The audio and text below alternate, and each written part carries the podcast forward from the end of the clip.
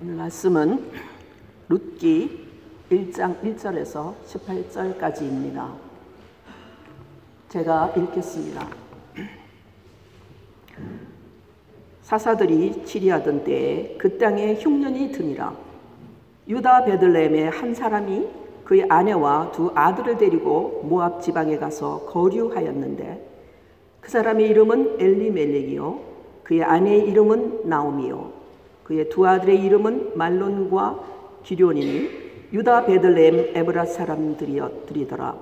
그들이 모압 지방에 들어가서 거기 살더니 나오미의 남편 엘리멜릭이 죽고 나오미와 그의 두 아들이 남았으며 그들은 모압 여자 중에서 그들의 아내를 맞이하였는데 하나 이름은 오르바요 하나 이름은 루시더라. 그들이 거기서 거기에 거주한 지 10년쯤에 말론과 기련 두 사람이 다 죽고 그이는 두 아들과 남편이 남편의 뒤에 남았더라. 그 여인이 모압 지방에서 여호와께서 자기 백성을 돌아보사 그들에게 양식을 주셨다 함을 듣고 이에 두 며느리와 함께 일어나 모압 지방에서 돌아오려 하는데 하여 있던 곳에서 나오고 두 며느리도 그와 함께 있어 유다 땅으로 돌아오려고 길을 가다가 나오미가 두 며느리에게 이르되 너희는 각기 너희 어머니의 집으로 돌아가라 너희가 죽은 자들과 나를 선대한 것 같이 여호와께서 너희를 선대하시기를 원하며 여호와께서 너에게 허락하사 각기 남편의 집에서 위로를 받게 하시기를 원하노라 하고 그들에게 입맞춤에 그들이 소리를 높여 울며 나오미에게 이르되 아니니이다 우리는 어머니와 함께 어머니의 백성에게로 돌아가겠나이다 하는지라. 나오미가 이르되 내 딸들아 돌아가라. 너희가 어찌 나와 함께 가려느냐 내 태중에 너의 남편들 이들이 아들들이 아직 있느냐?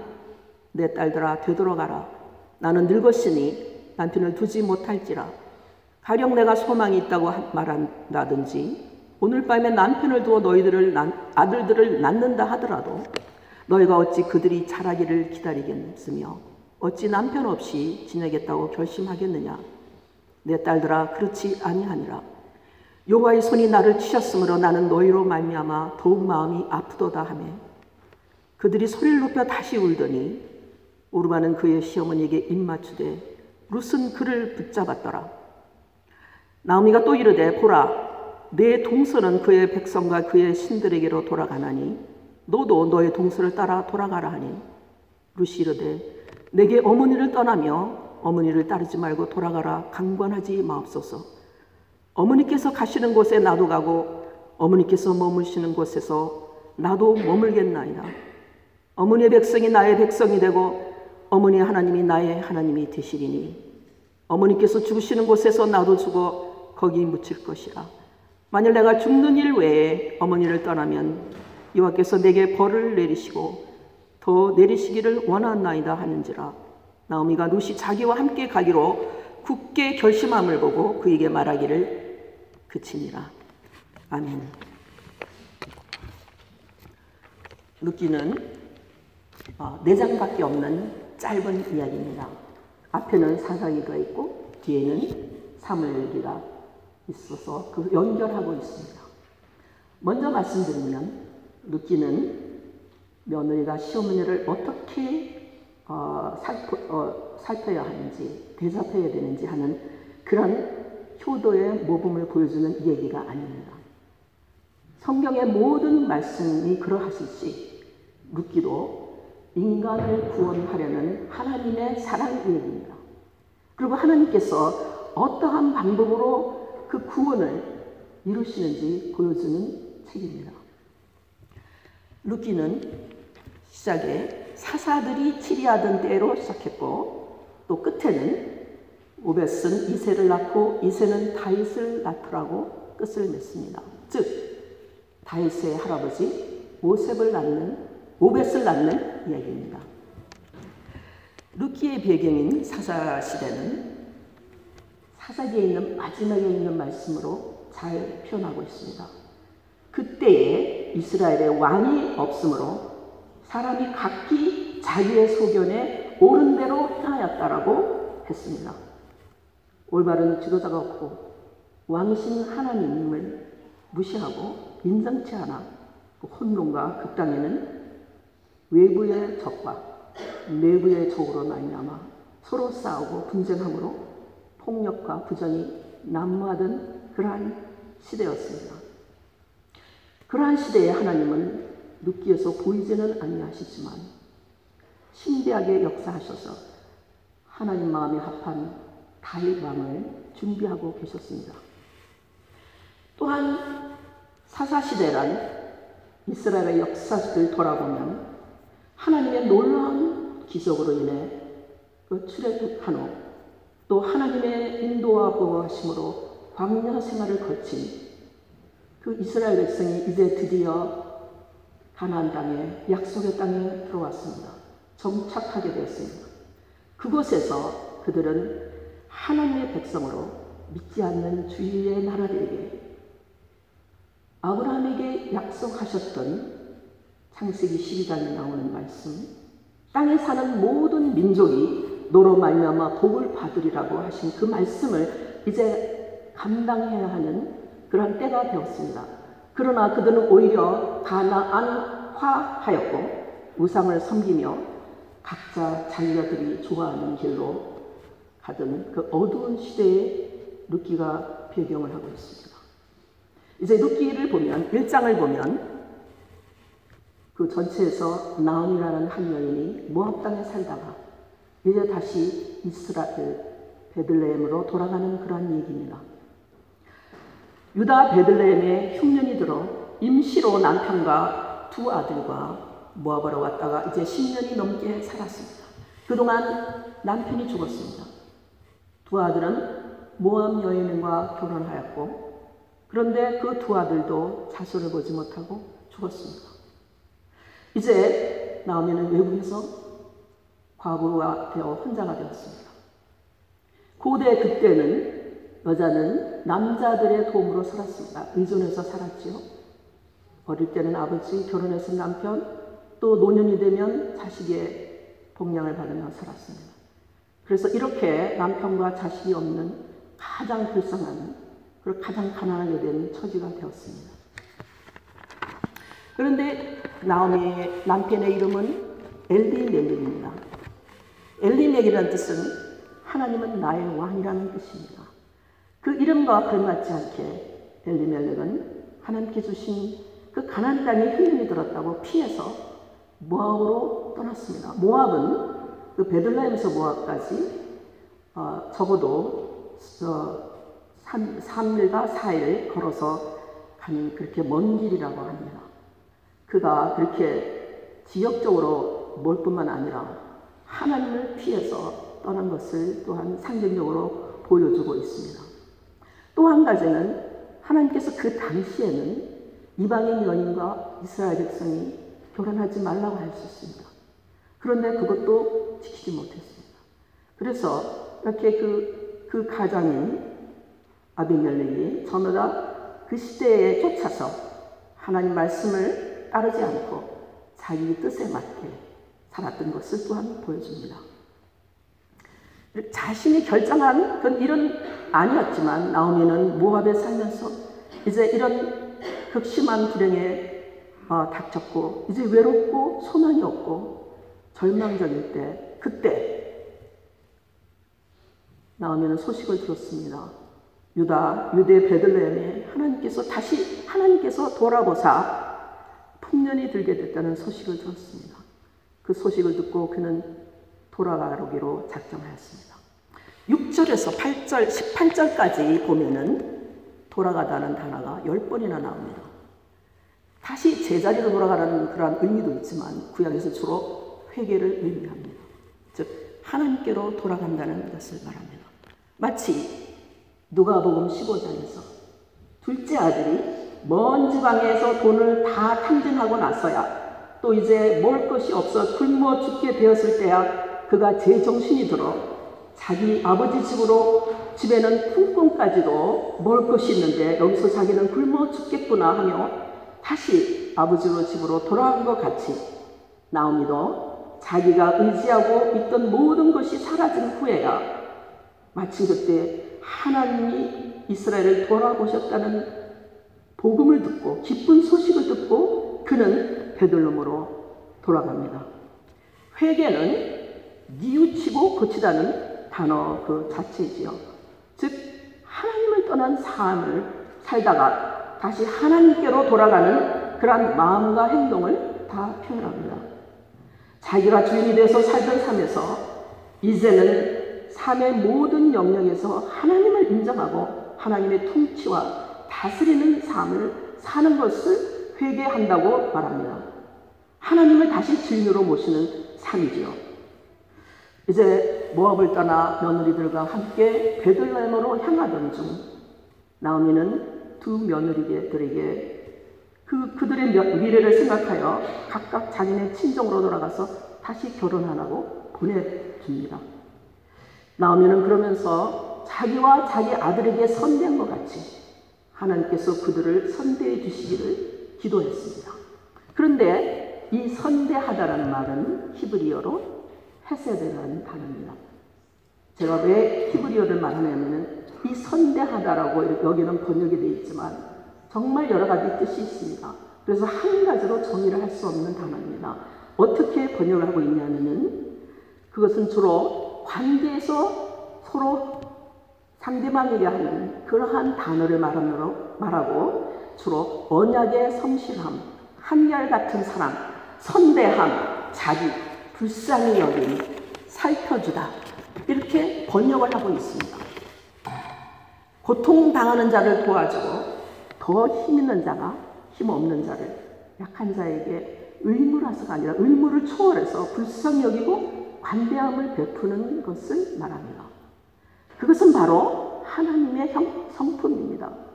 사랑받을 가치가 없는 인간을 사랑해 주신 하나님의 성품이고 사람에게도 쓰이는데 사람도 관계 속에서 그렇게 의무를 초월해서 그 사랑을 베푸는 것을 헤세드를 했다고 말합니다. 나오미는 자신의 현재의 불행이 하나님께서 자기를 치셨기 때문이라고 말했습니다.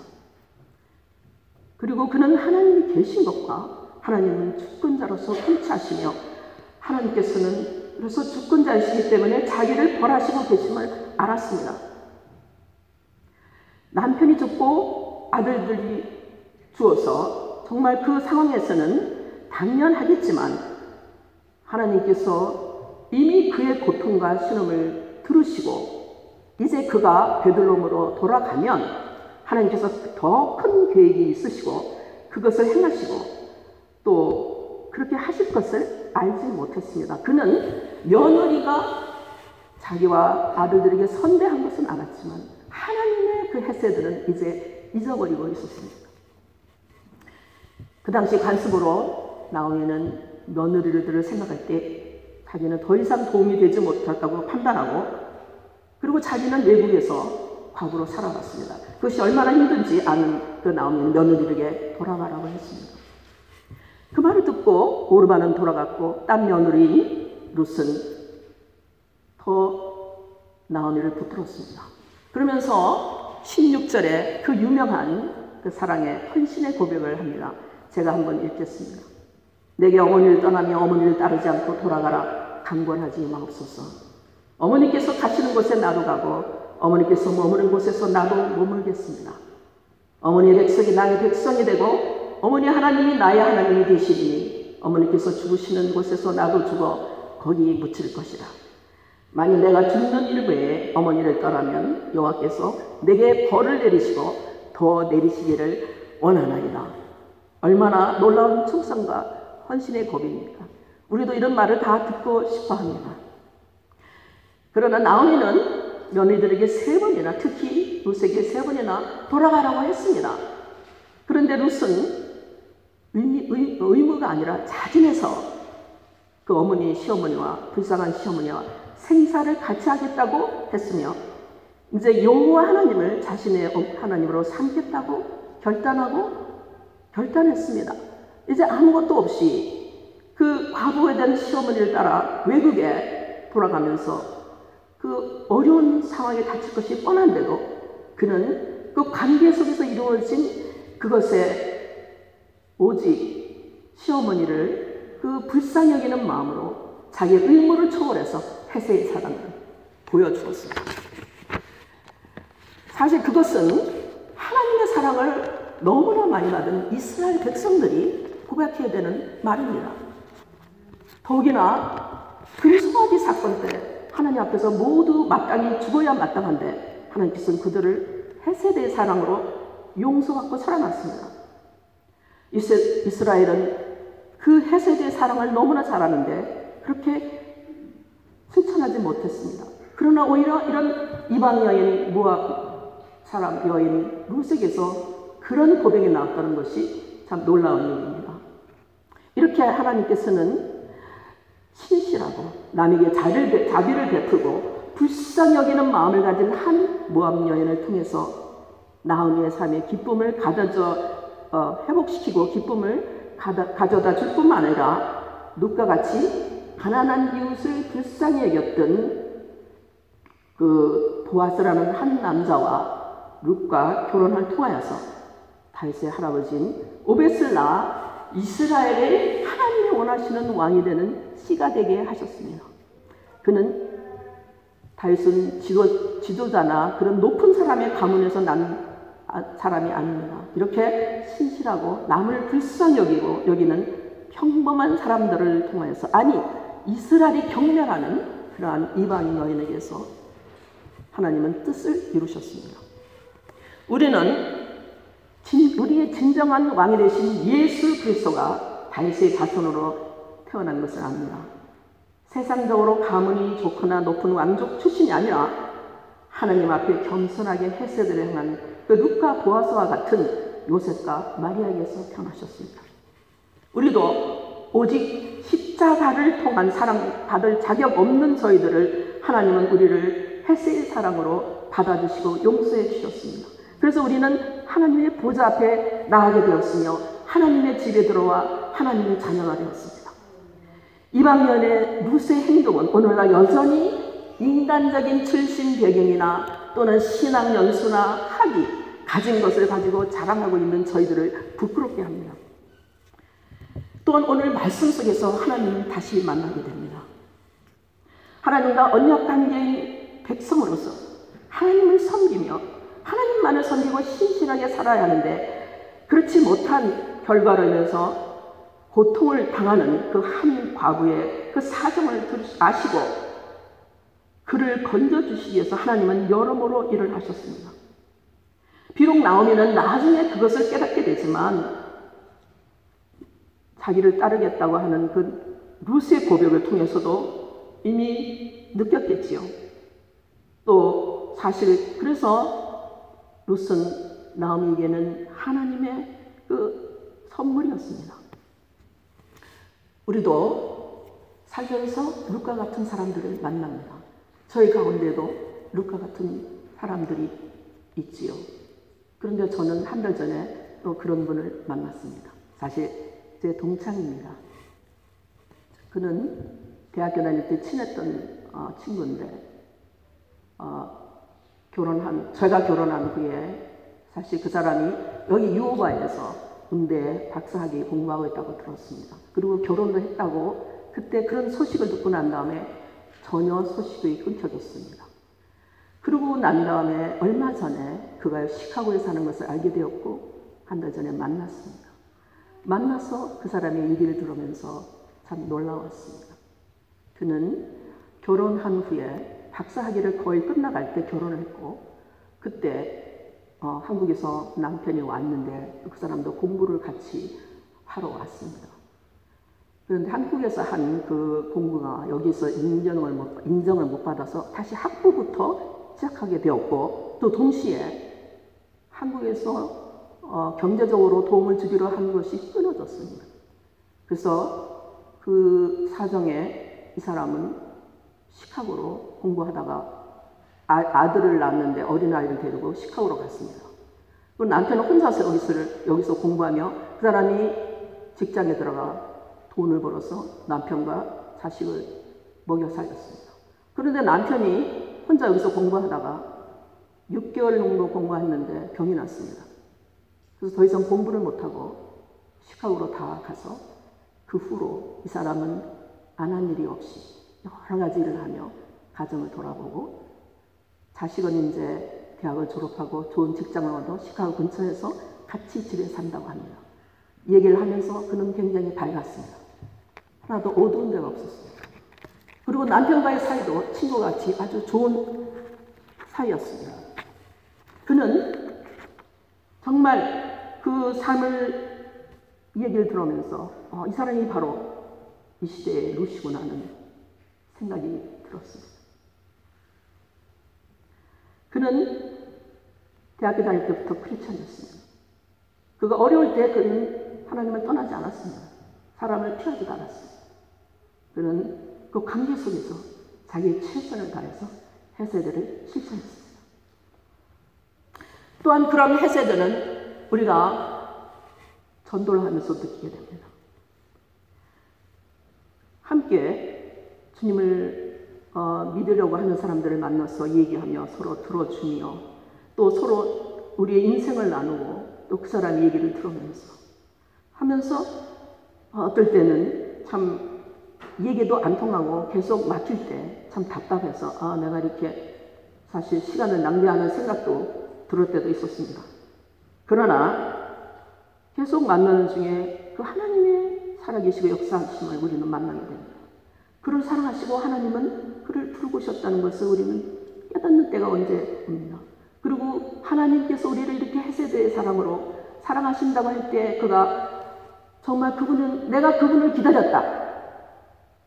그런 답을 할 때 우리는 너무나 참 얼마나 하나님의 그 사랑을 전하는 것이 얼마나 정말 재미있고 너무나 귀한 것인지 깨닫게 됩니다. 그러면서 또한 우리 자녀를 키우면서도 똑같은 경험을 한 것을 여러분들도 있을 것입니다. 믿는 자에게 어려움은 옵니다. 그것이 자기가 잘못했던 하지 않았던 사사기 시대의 언약 백성에는 이스라엘이 하나님을 떠나서 그 우상 숭배할 때 또 자기의 마음대로 각자 좋을 대로 살을 때 그 전 지역에 하나님의 보호의 손이 끊어져서 기근이 들은 것처럼 우리 인생에서도 우리 자신과 우리 가까운 사람들에게 경도나고 사고와 죽음이 찾아옵니다. 그럴 때 신앙에는 어떻게 살아야 하는지 이 루스는 루기는 보여줍니다. 나음이와 같이 이제 아버지께로 돌아가야 합니다. 현재의 문제의 해결만이 아닌 더 근본적으로 아버지께로 돌아가야 합니다. 하나님의 통치를 받고 나의 주권을 하나님께 드리며 아버지 뜻대로 사는 것입니다. 한결같은 사랑으로 용서해 주시고 영접해 주시는 하나님을 다시 만나야 합니다. 그 은혜를 경험한 사람으로서 또한 그 은혜를 표현하고 살아야 합니다. 루키에는 사사기에 많이 나오는 기적도 없습니다. 또한 그 산과 같이 소몰든 그 막대기 하나로 600명 블레스 사람을 죽인 그런 엄청난 사건도 하나도 없습니다. 다만 평범하고 오히려 연약한 사람들이 서로에게 하세들을 실행할 때, 즉 서로 선대하고 한결같은 사랑으로 그 의무를 뛰어넘어 서로 불쌍히 여기고 보살피는 그러한 행위를 통해서 하나님은 하나님의 뜻을 이루셨습니다. 예수님도 너희가 서로 사랑하면 모든 사람이 그것으로 너희가 나의 제자가 제자인 줄 알 것이라고 말씀하셨습니다. 오래 믿었지만 하나님을 전적으로 의지 못하고 하나님께 삶의 주권을 드리지 못했던 나오미가 베들름으로 다시 돌아온 것 같이 우리도 다시 하나님께 우리 삶의 주인의 자리를 드려야 합니다. 그리고 헤세드의 사랑을 받은 것을 기억하고 그 한결같은 사랑을 실질적으로 우리 주위에 있는 사람들에게 나눠주어야 합니다. 그럴 때 우리가 생각지 못했던 룩과 같은 사람을 하나님께서 우리에게 붙여 주실 것입니다. 기도하겠습니다.